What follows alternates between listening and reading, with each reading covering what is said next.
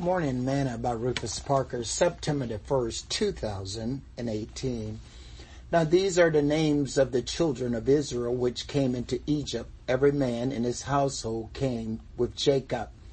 Reuben, Simeon, Levi, and Judah. Issachar, Zebulun, and Benjamin.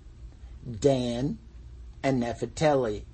Gad, and Asher and all the souls that came out of the lawns of Jacob were 70 souls. For Joseph was in Egypt already. And Joseph died and all his brethren and all that generation. And the children of Israel was fruitful and increased abundantly and multiplied and waxed exceeding mighty. And the land was filled with them. Now there rose up a new king over Egypt, which knew not Joseph. And he said unto his people, Behold, the people of the children of Israel are more and mightier than we. Come on, let us deal wisely with them, lest they multiply. And it come to pass that when they're fallen out at war, they join also unto our enemies and fight against us and so get them up out of the land.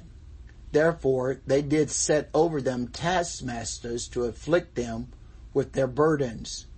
And they built for Pharaoh treasure cities, Pithom and Ramses.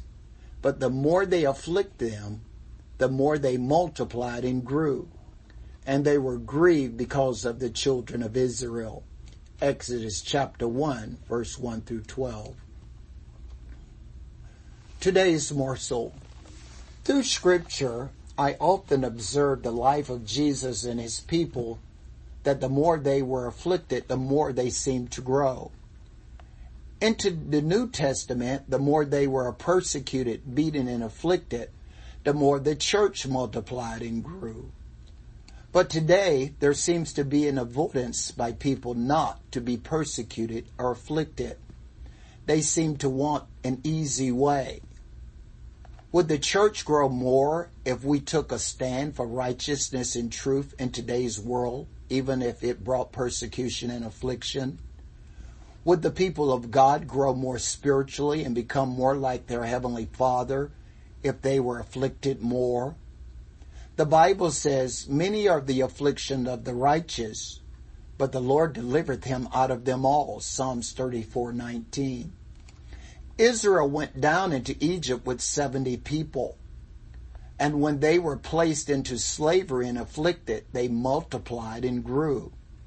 So the next time you are feeling as though you are being afflicted, don't try to get away from it, but stand still and see what the Lord is doing in your life. He just might be growing you for what he's getting ready to do through you. Sing this song with me today. Jesus, Jesus, you know what's best for me.